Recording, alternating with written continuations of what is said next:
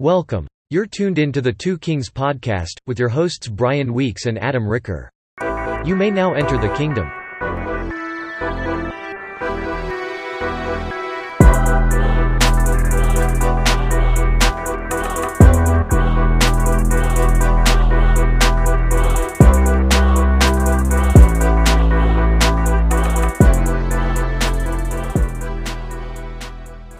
Good morning, everyone. Happy August, and welcome to the Two Kings Podcast. My name is Brian Weeks, the Bald Beardy Bear, and I am here with, I don't know if you heard, the biggest of Rickers.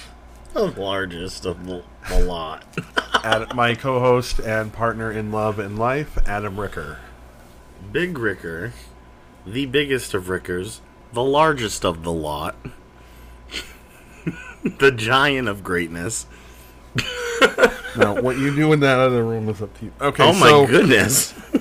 Today is we're gonna have some fun. This is Two Kings Q&A, and Adam had this really great idea of taking like trivia cards, or not trivia cards, but like question cards, and asking each other these questions. And we are using this deck called Hypertheticals, 50 Questions for Insane Conversations from Chuck Klosterman, which I believe is available at the... I don't know how you say that word. Bull Moose? Yeah, oh, that... I was going to make fun of saying Amazon. Oh. But this one we did that get a Bull Moose. That was the one we got from Bull Moose. Okay. Yeah. So, yeah, shout out to Bull Moose up in Bangor. Yes. In that free advertisement. Right. So how are you doing this morning? Well, I'm fantastic. I'm excited about this card game. These questions are pretty wacky. We'll have pictures. I mean, I think I posted something already on the Facebook. I don't know. Yeah, but the backs of these cards have titles on them. Mm-hmm. Like, for example, there's one that says Prison Culture. So then you turn it over, and it's got a long-winded... explanation of, or like a long, like a hypothetical question, yeah, so to speak, and to kind of generate the discussion in the comment section for us. I'm gonna read this one so you guys get an idea of what it's about, and this is one for you guys to answer. We're not gonna answer this one. Leave an answer in the comments about this, and you can see that this discussion on the Facebook page, Two Kings Podcast. I'll even put up a picture of the question, and you guys can go nuts. A totally innocent man is sent to prison for 25 years, all for a crime he did not commit. The DNA evidence that indisputably proves his innocence does not emerge until he has completed his full sentence. During those 25 years in prison, he kills 3 other inmates, sells drugs, is tangibly... involved with the rape of another prisoner, mercilessly abuses a canine police dog, and steals food from other inmates on a regular basis. However, he was never caught doing any of these illegal acts, and upon his release from prison, he openly admits to doing all these things. In fact, he brags about all these activities to the media. Prison is a different culture, he explains. I did what I had to do to survive. Now, the question. You are the head of the penal system. You have just learned of this man's wrongful imprisonment and about all the terrible things he did while he was in jail.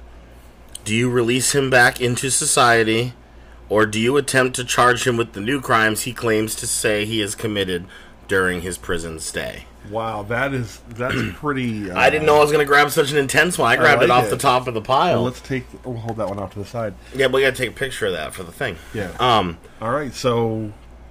That's basically it. So I picked 5 cards based on title alone. Like, that last one was Prison Culture. I had no idea what the question was going to be.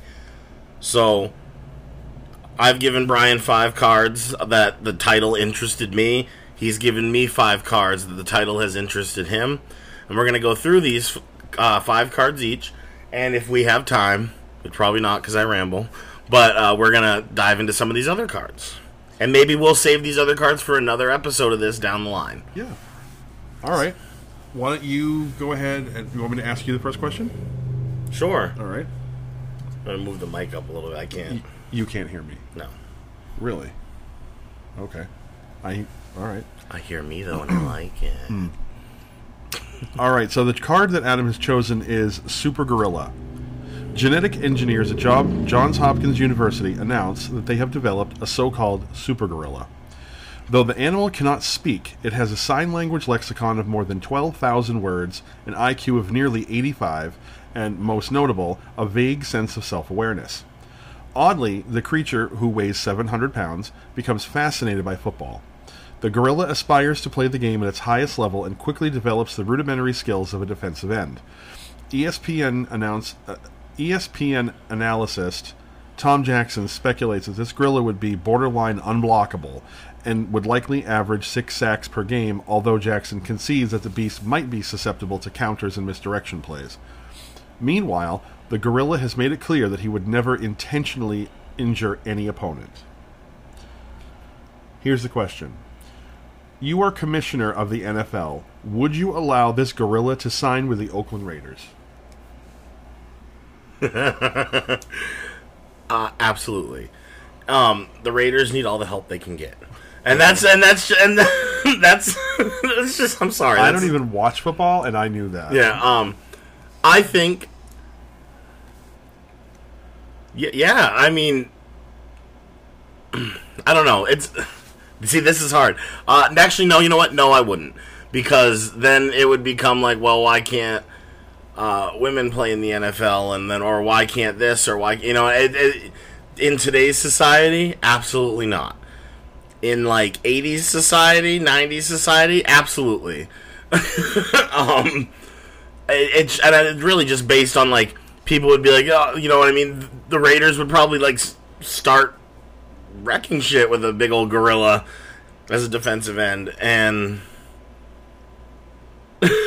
like that would be unfair. Then we would try to be. Then it would just lead to like bigger things, like other animals getting super intelligence through science, and yeah, you got a gorilla. Well, we brought this reanimated dinosaur. Ah, you know. So no, I would not. That's dangerous. Wow, you took this answer in a completely different direction than I had a very visceral response. Do you mind if I share? No, go ahead. Okay. So my thoughts on this is I would not allow the gorilla to sign, and the reason being, and I have a story for this. When I was in high school, I read this book. It was something we had to read, but I really enjoyed it. It was called Flowers for Algernon. I can't remember who the writer is, but maybe I'll look that up and throw that up there on the website.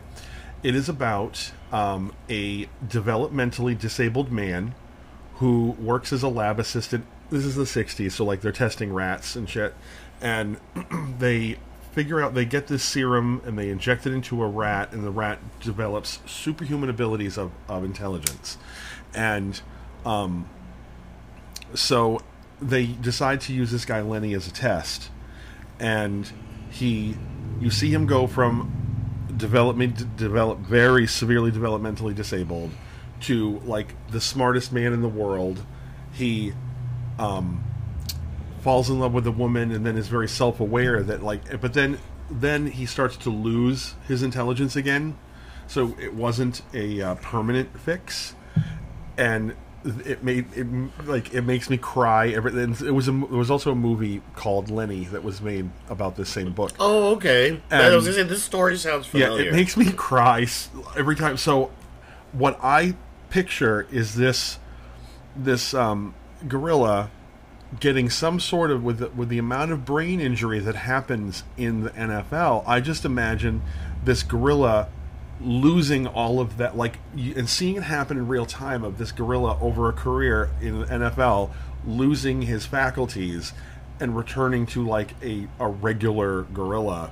Oh yeah. And so it just hit me on a visceral, sad level, and I don't know why. So on that really happy note, why don't you ask me my first question? All right, I guess we'll call it.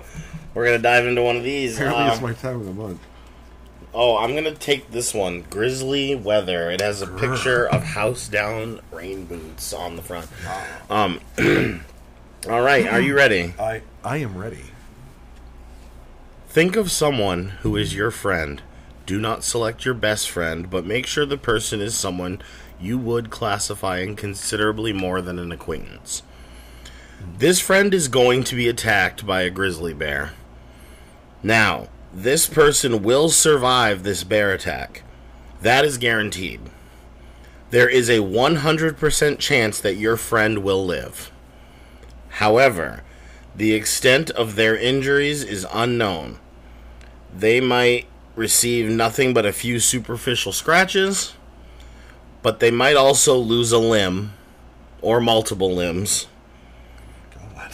They might recover completely in 24 hours with nothing but a great story, or they might spend the rest of their life in a wheelchair. Somehow, you have the ability to stop this attack from happening. You can magically save your friend from the bear, but his salvation will come at a peculiar price. If you choose to stop the bear, it will always rain for the rest of your life. Wherever you go, it will be raining. Sometimes it will pour and sometimes it will drizzle, but it will never not be raining. But it won't rain over the totality of the earth, nor will the hydrological cycle be disrupted. These storm clouds will be isolated, and they will focus entirely on your specific whereabouts. You will never see the sun again. Do you stop the bear and accept a lifetime of rain? Okay, this one seems to me like a fucking stupid question, because I would choose the rain. Who gives a fuck that I never get to see the sun again? It's on TV. I spend most of my time indoors. Zero fucks given. I don't have hair to get all like, you know, weird and big because of the. I don't care. Yeah. So, if you are listening, Kelly Bennett, you have been spared. You're not supposed to pick your best friend. Oh, no. I'm sorry, but you are. Well, I mean, just you know, you're like I'm just saying, like yeah, I in a minute I'd take the rain for yeah. Jody, but someone I'm like you're, you know, casually and like a little more than an acquaintance. I don't know. I think. Okay. I need the sun. My powers are derived from Earth's yellow sun, just like Superman. All right. That's okay. All right. So I'm gonna ask. But no, I hear what you're saying. Like, there's too much of a risk of the other person having those grievous injuries, yeah. and rather than let them, you know, I get what you're saying. That's and I did picture when it says not your best friend, but I assume it would be a really good friend. Yeah. You know, they said someone. I think it was like just like a step up from acquaintance, right? Okay, so I went a little in on that one, but no, that's good. But still, I think you'd make the same decision regardless. That's like just who I am. Yeah. All right. So this next question for Adam is entitled "The Mind Killer." You become friends with a charismatic Spanish insurance salesman who claims to be a mystic. At first, you think he's just an interesting weirdo. But then a mutual acquaintance mysteriously dies in his sleep, and your Spanish friend tells you, "I killed that guy. I killed him with my mind." You find this disturbing and inappropriate, but you decide to let it go. 2 weeks later, an unpopular local politician dies in his sleep. Oh, Dan Chassie. "I killed that man too," says your Spanish friend. "I killed him with my mind." This is annoying and tasteless, but once again you let it go.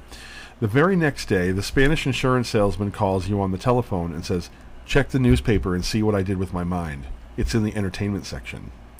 When you open the newspaper, you see an obituary for singer-songwriter Tori Amos. Why Tori? The article says she mysteriously died the night before. Technically, this proves nothing, but you nonetheless confront your Spanish friend and tell him that you've grown tired of all this hypothetical mind murdering and that you no longer want to be his friend. Don't you dare shut me out of your life," he says. "You are my best friend. You must remain in my life. I'm not sure what I would do if you ever betrayed me." Here's your question. Do you remain friends with this possibly delusional, possibly dangerous Spaniard? You have no physical proof that he can actually kill people with his mind. No, I wouldn't. I wouldn't remain friends with him. I think it's. I mean, it's easy to say. You know what I mean? With no proof, doesn't. I mean, it's. I can't prove that what he's saying is true. So he could just. He could be seeing the paper before me. He could be seeing. You know what I mean? He's got this information before I do. Or it's just easy to say, "Oh yeah, I killed that guy. That was me that did that." You know what I mean? I'd be like, "No, you're wild. Like, get out of here."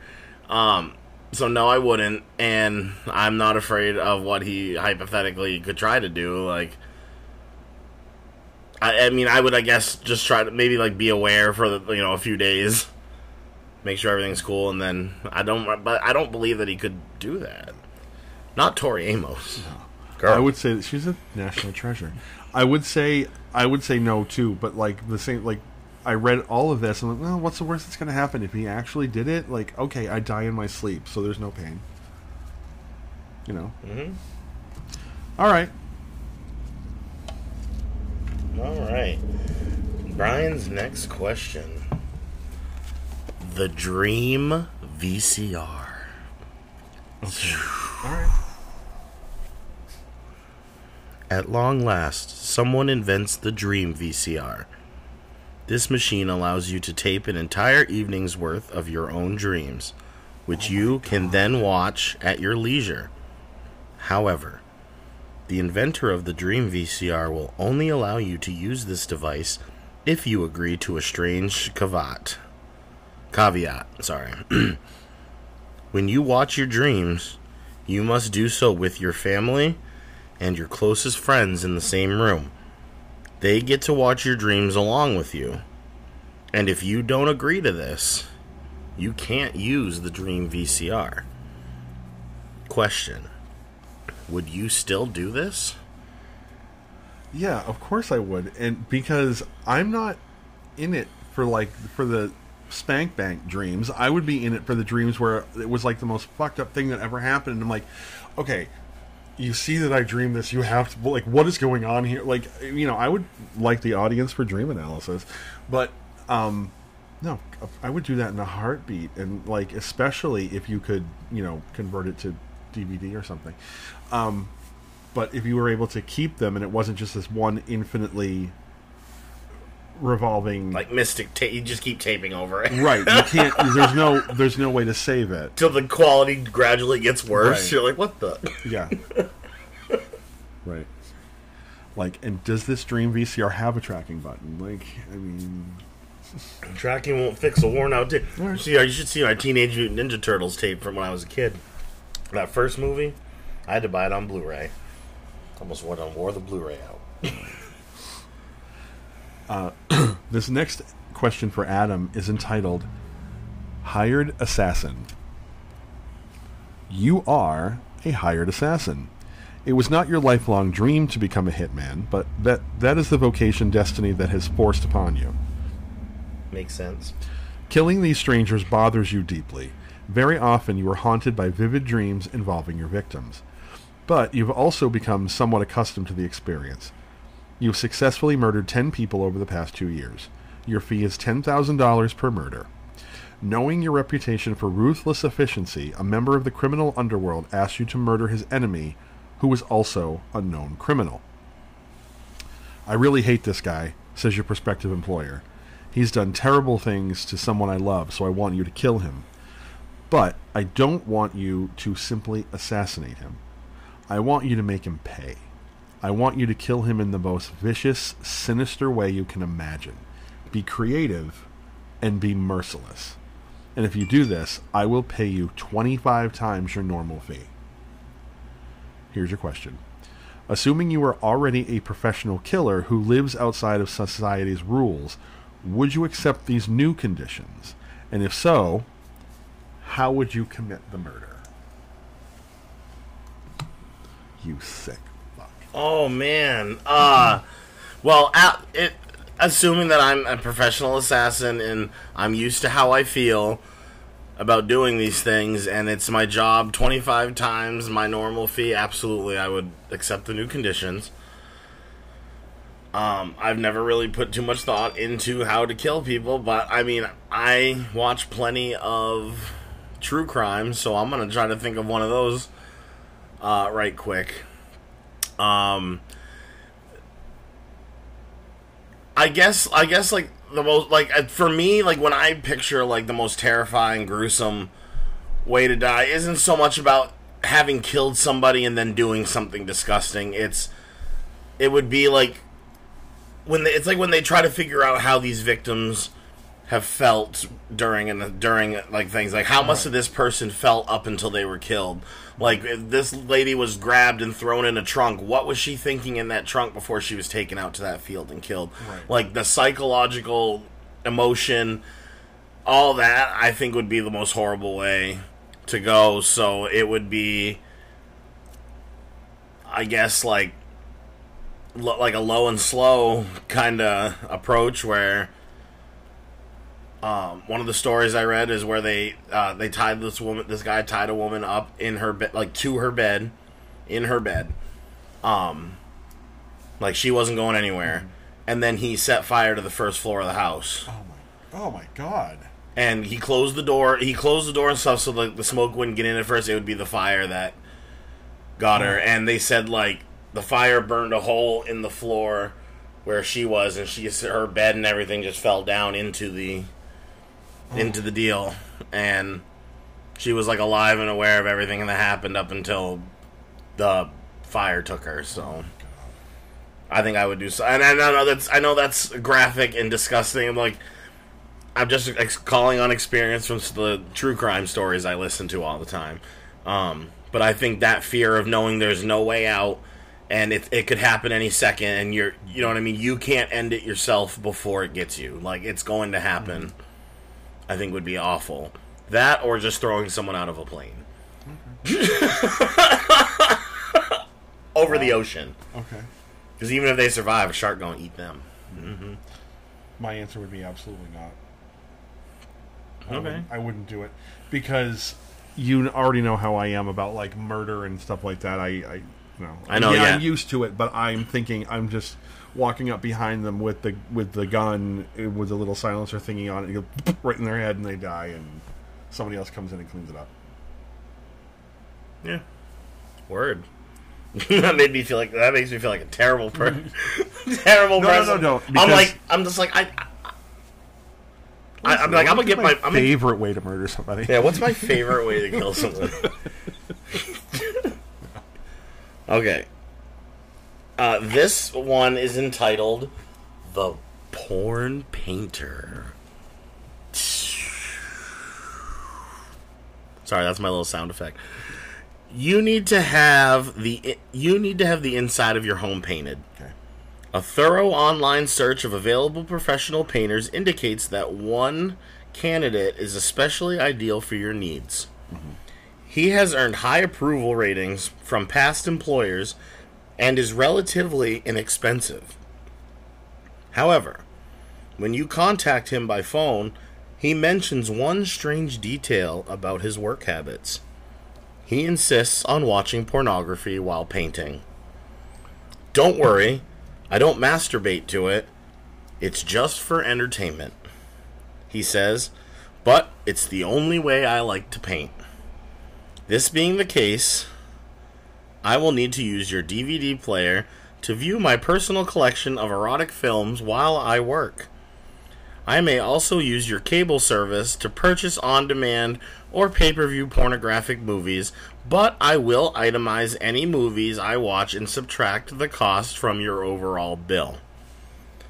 Do you employ this pornography enthusiast as a painter for your house? Would you believe I have a story for this? Oh, Jesus. A real life story. I'm going to say, a real life story. Yes. So for this specific, I don't give a shit. Yeah, sure. You're not jerking off. You're going to pay me back on my cable bill, which is actually good luck because I don't have cable. It's like, what a weird, like... So, yeah, the short answer is, yeah, of course, I don't give a shit. Right. I'm the same. I mean, it's plus, and if it's something I'm not into, I don't have to be there. Like, it's not asking for a circle jerk, so I don't care. Get the biscuit. So here's my fun, true story. I lived on Cape Cod for several years, and during the time that I lived in Falmouth, which is a beautiful place, it's not much. It's what one would imagine the Cape is like. It's that idyllic, beautiful, whatever.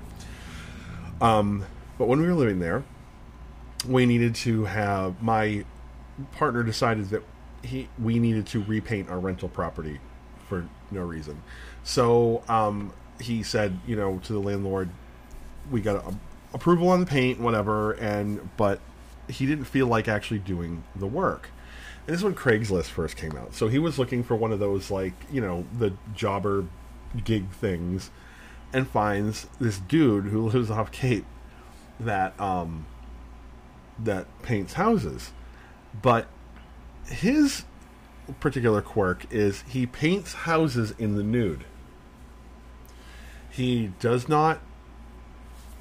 He's like, I very rarely get an erection. It's not a sexual thing. I just come into your house, strip down, and I paint your house naked. Interiors only. So, thank God. So I think he offered exteriors, but only not an apartment building or something. It had to be a single family home that you couldn't see from the road. Yada yada yada. So I come home from work. And my partner says to me, hey, I found somebody to come over and do the painting in the living room and the entryway. Cool. He's pretty cheap. Cool. He sent me some photos of his work. Cool. And so he's coming tomorrow. Uh-huh. And yeah, so he's got to be naked when he's here. I'm like, can we just back that truck up just a moment? Hold on. When is he going to be here? Well, he's going to get here at 10. Yeah, so while I'm at work, you're going to have some naked dude in here. You know what? As he's stretching. Yeah. Right, I don't actually care. I didn't care. So I'm like, yeah, whatever. So, that's cool. And, because my partner did say, this guy says he's straight. He doesn't care that, I'm a gay dude. And I'm not necessarily having him come over here because he's going to paint naked. But it's not a, it's not a deal breaker. Mm-hmm. So, yeah, whatever. So he comes over. So this guy comes over to the house a couple of times because it was a 2 or 3 day project. And, The only question that got weirder after that is the guy said he needed to get some fresh photos for his advertising, so could Ron take a few photos of him while he was working? Oh, come on! Right. And so partner did this, and so, nothing happened, straight dude, whatever. And I didn't care, but the only thing that, it was just one of those, okay, whatever. But that one last thing of, oh, and please take pictures of me. See, I could not... I'm thinking of all the straight friends I have, I can't think of any that I would do that. You know what I mean? They'd be like, hey, can you take some naked pictures of me while I'm painting? That's my gimmick. And I'm like, no. Take them yourself. And these cameras be taking pictures by themselves these days. And I'll say that once I saw these photos, I had absolutely, okay... That is absolutely not my type of guy anyway, so okay. I don't care what I missed. Yeah. Oh, what you... I think I'd walk in and be like, oh, what the fuck? It took everything in me not to come home for lunch at noontime, just to pop in. But I, just to pop in, see what popping up. So, no. But yeah, so... Wow. How about you? Would you do it? I wouldn't care. It's... You know what I mean? To each their own. If this is how you do your work, you don't want to get paint on yourself or whatever it is. If this is just your vibe, go for it. I am not vibe shaming. I'm not kink shaming. I'm not job shaming. I'm not doing any of that. You want to be naked? And it's because I have that background of working. When I worked in the porn industry and the shipping distributor. I worked for that porn distributor, and I worked in the warehouse. I got to go to Vegas and Phoenix and talk to people so casually about porn that the nudity and all that stuff, it doesn't faze me. Like, I've seen a million penises, I've seen tons of vagina, boobs, I've seen all that. Like, I'm not a kid anymore either. I'm like, oh, dude, you know, like, I don't.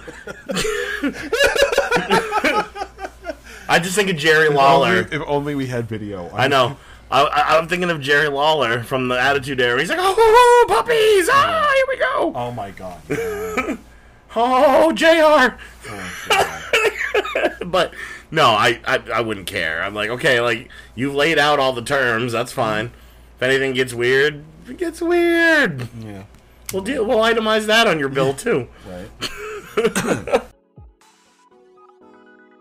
You've been listening to the Two Kings Podcast. We're going to pause for a brief intermission and then return for the second half of this week's broadcast.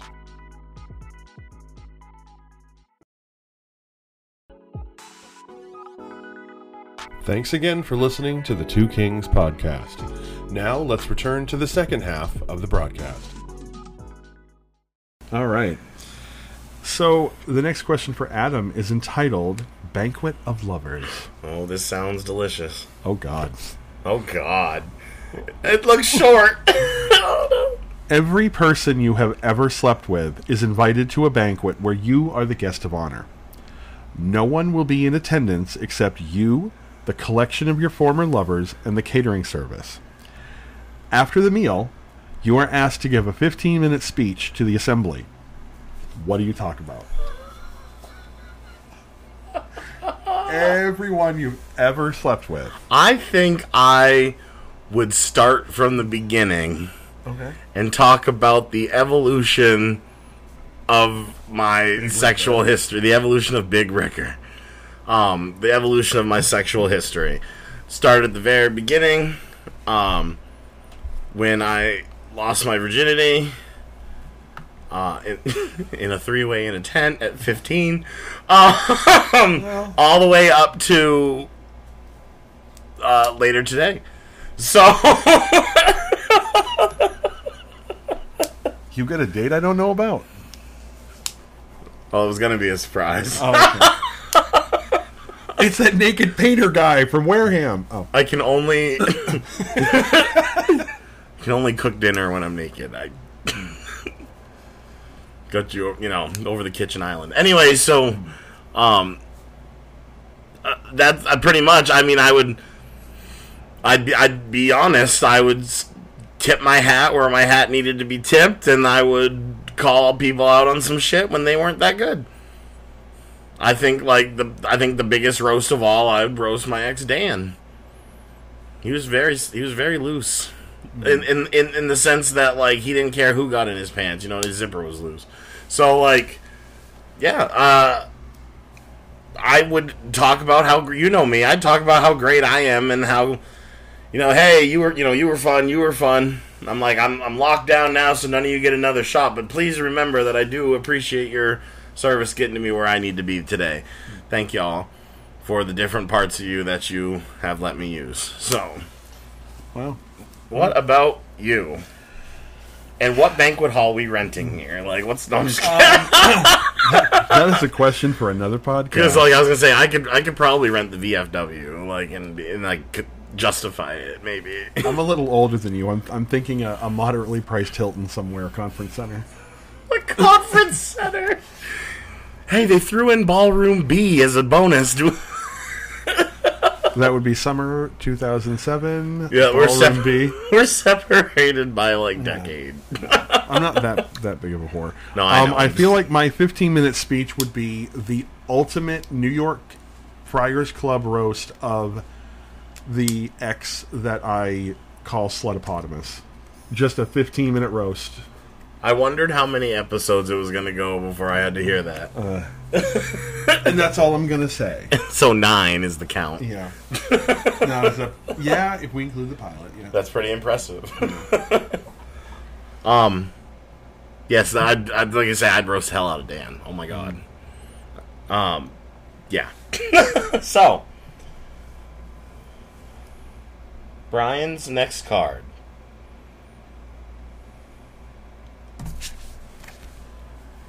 What's it called? Forever 75. Okay. You celebrate your 75th birthday in good health. And as far as you can tell, you are spry, relatively normal 75-year-old. And this condition does not seem to change over time. When you celebrate your 80th birthday, you look and feel exactly as you did on your 75th. When you hit 90, you still look and feel 75. On your 100th birthday, you realize that most of your friends are now dead or dying, but physically you are the same independent person you were 25 years ago. You hit age 110 with the same results. Every year, you're celebrating a new birthday without physically evolving beyond the age of 75. Doctors have no explanation for this inexplicable stasis. How old would you have to be before you would seriously start to believe that you are immortal?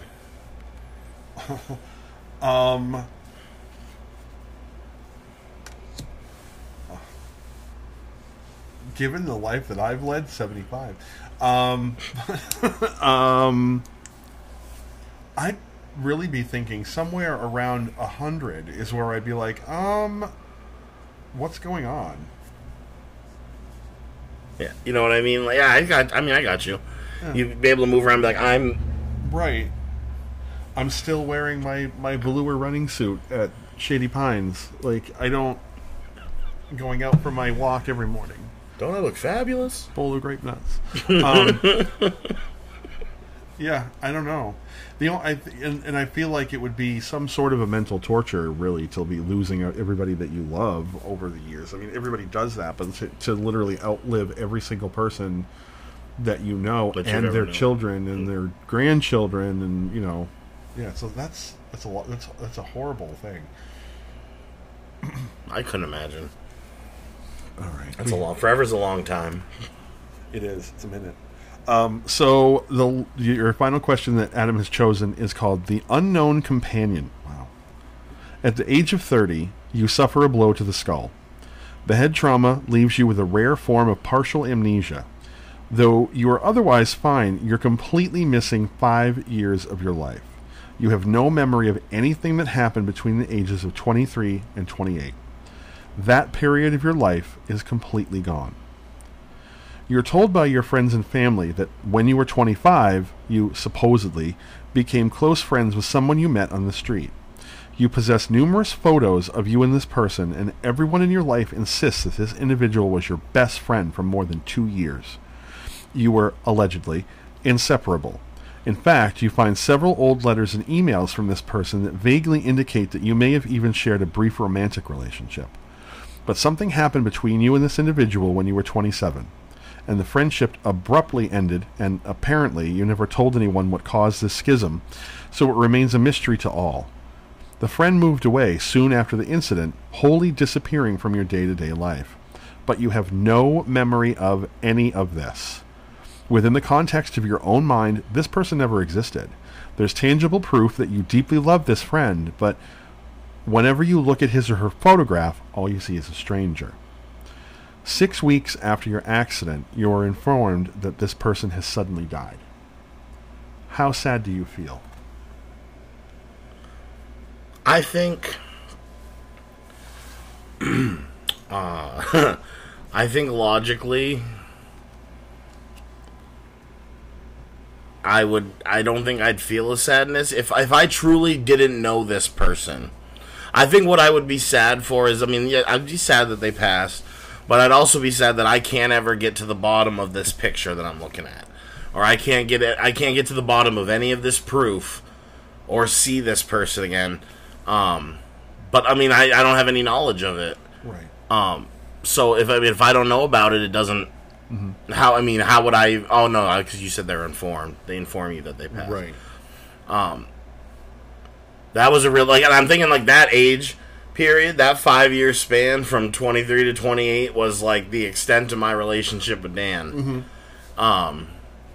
And I'm like, in that window of time, I've thought of, it got me, like, this just feels very real, because, like, I'm like, if I, all the people I knew in that 5-year span who I've gotten close with and become good friends with, I'm trying to think if one of them suddenly disappeared from my life, but I didn't remember it, like, that, it's just weird, it's a weird, like, yeah, like, there's some kind of time loop here that I'm, it's messing me up, but, no, I think logically I couldn't be sad for someone I never, I mean, I'm sad at the concept of death. I feel bad when, I feel that empathy when others are sad. I've told you the story about, college, which obviously I'll tell real quick. My senior year of college, one of the guys in my house that I lived in a 13 student house on campus, like right near it was like right in the center of campus, near everything. It was the house to get into. Yeah.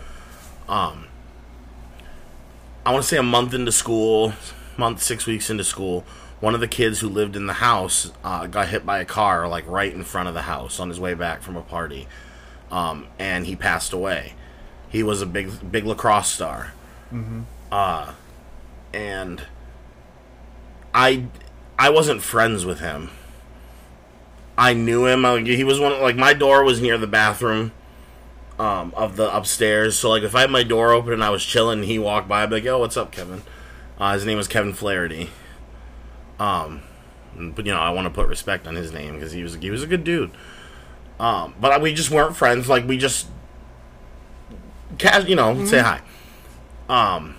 But when he had his wake, we went as a house. Except his roommate had gone on his own because they were, like, best friends. But, yeah. like, the rest of us went together to show unity and stuff. And I had, like, this entire time, I hadn't cried. I felt bad because I saw others feeling bad. And I'm like, man, you know, this is really sad. Like, it sucks. The second that I crossed the threshold into the church, I lost it.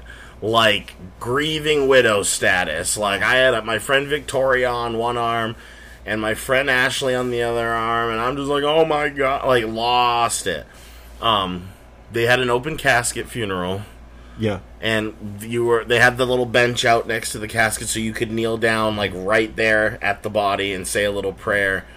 And it was the first time I've ever seen a deceased person that especially one that I knew. Mm-hmm. And it was so surreal. And I remember learning a little Irish prayer for him.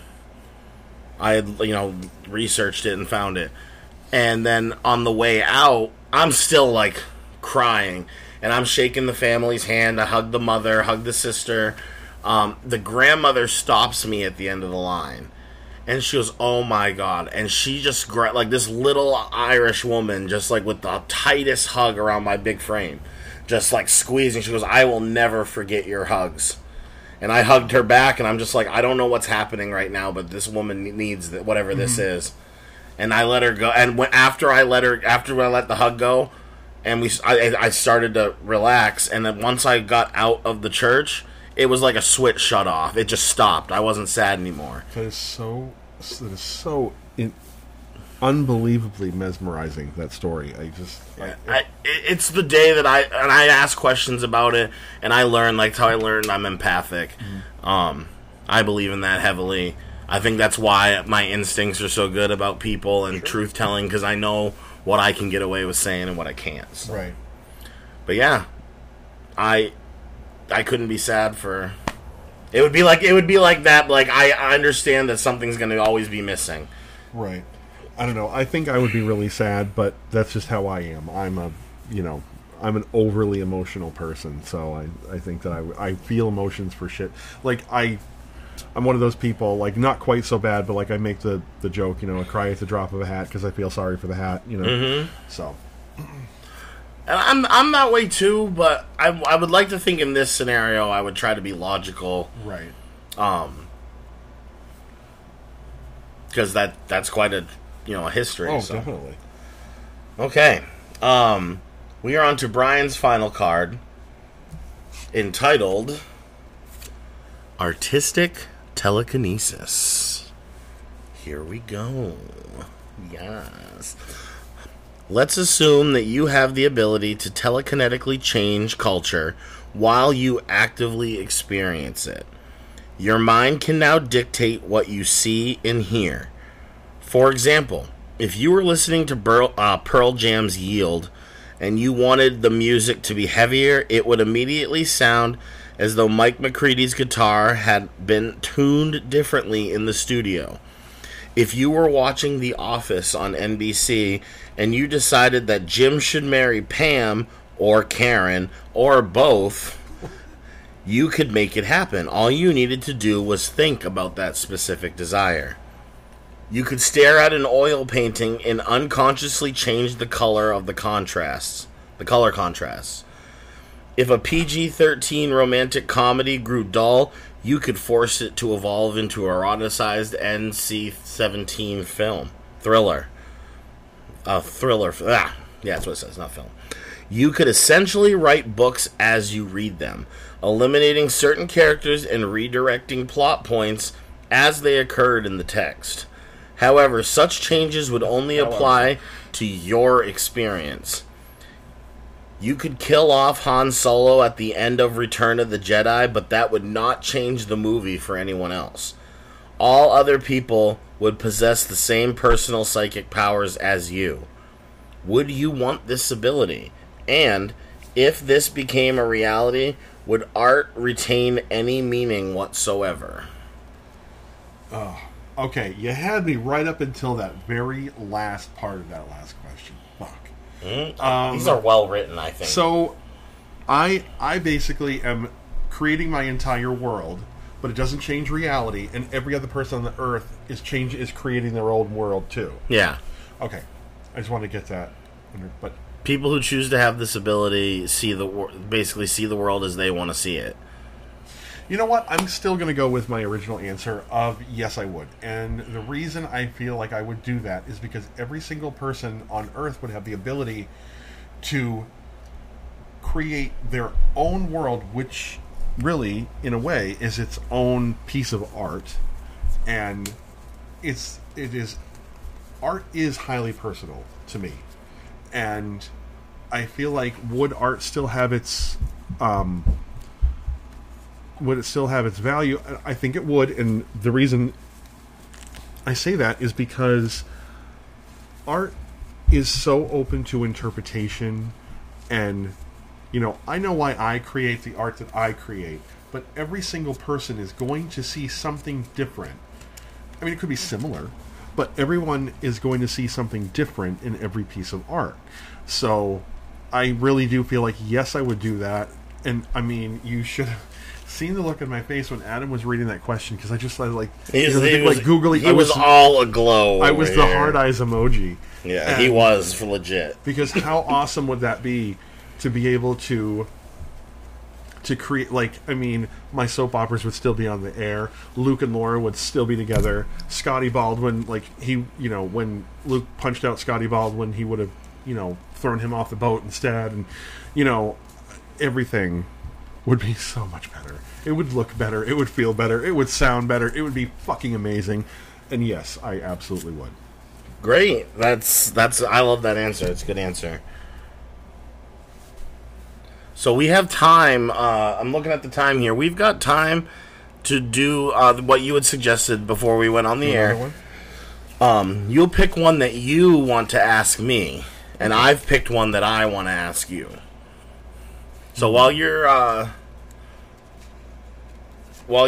looking through real quick, I just want to remind everybody to visit twokingspodcast.com. That will give you a link to the podcast where you can view it. Brian updates the site throughout the week with different things we've talked about on the most recent episode and what we may be talking about the upcoming episode. Also follow the Facebook page, Two Kings Podcast. We will be posting the question I asked at the beginning of the episode on prison culture. I will take a picture of and repost the question, and I want to see what some of you guys have to say.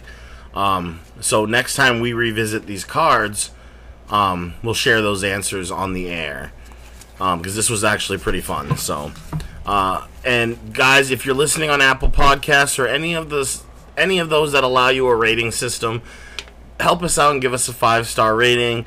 Like and subscribe. If you can get notifications, we drop our episodes every Saturday at 6. So spread the word, make it heard.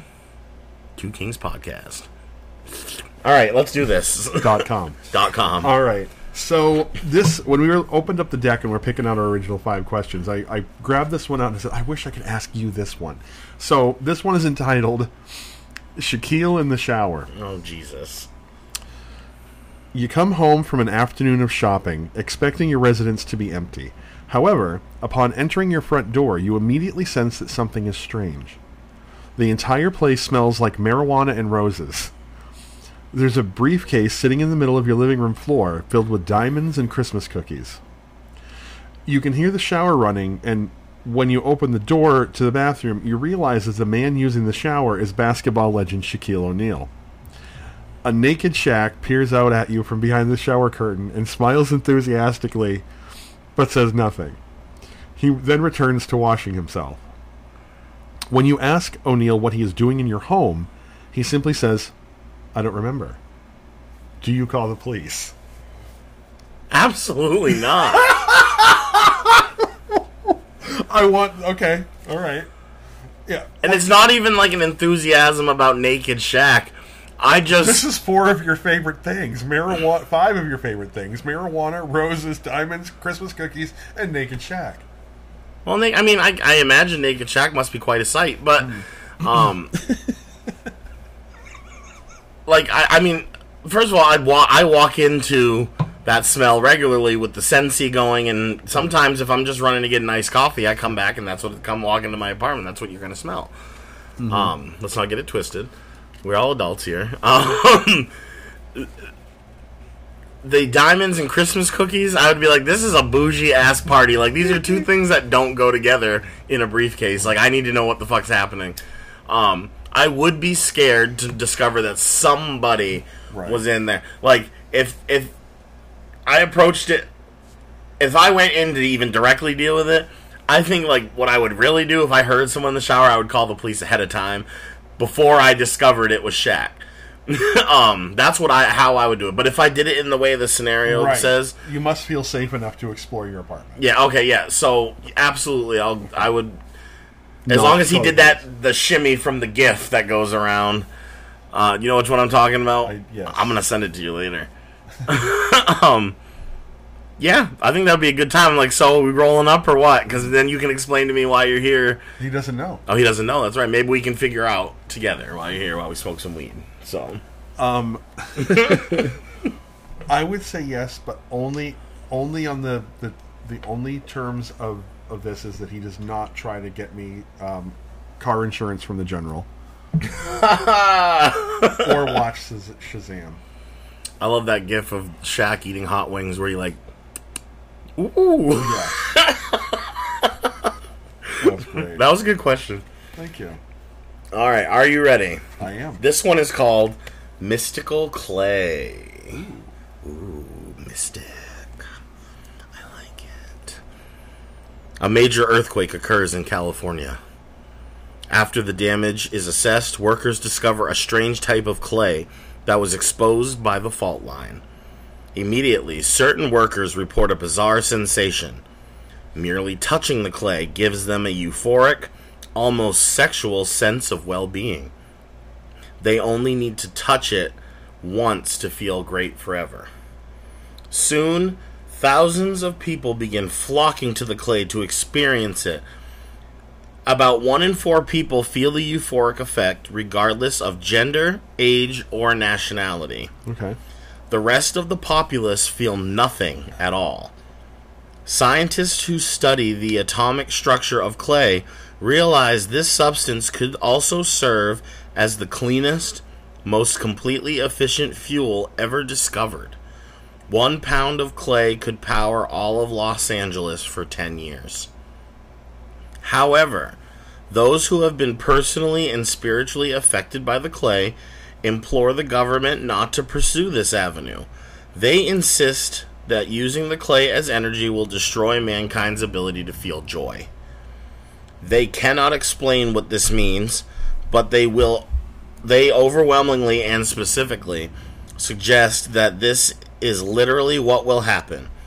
In fact, many of them claim that they will attempt to overthrow the government if the clay is misused in any way whatsoever. You are in the second term of your tenure as the President of the United States. Okay. The clay has no effect on you whatsoever.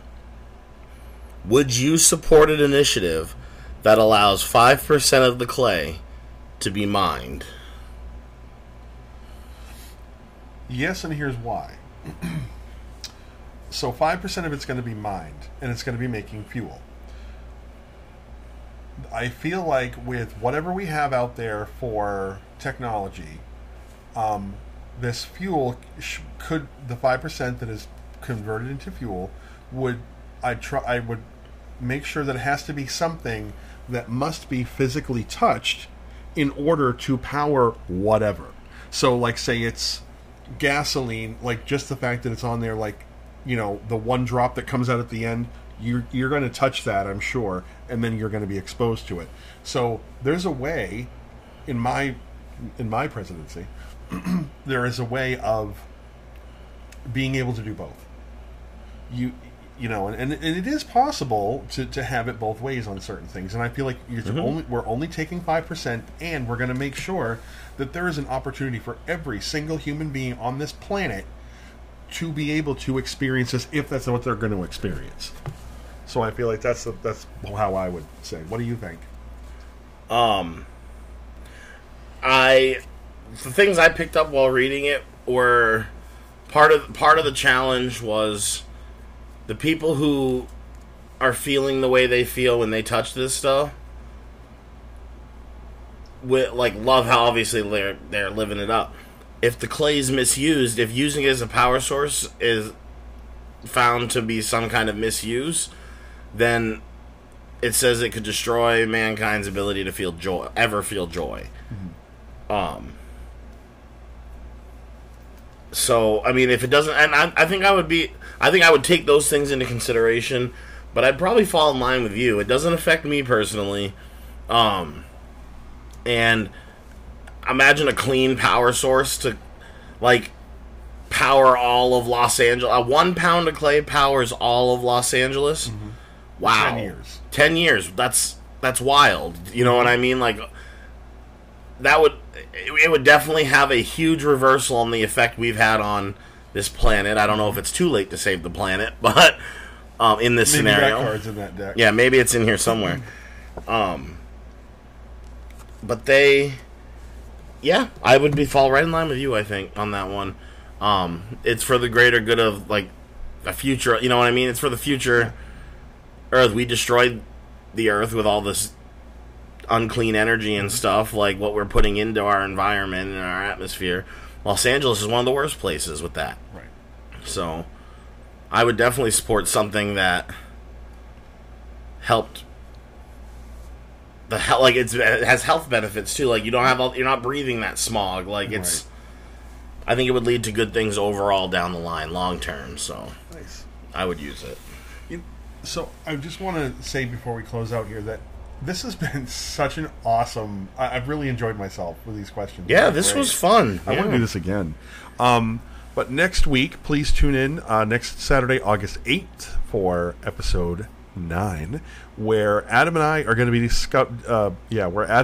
to be discussing summer memories. Midsummer Night's Dream memories.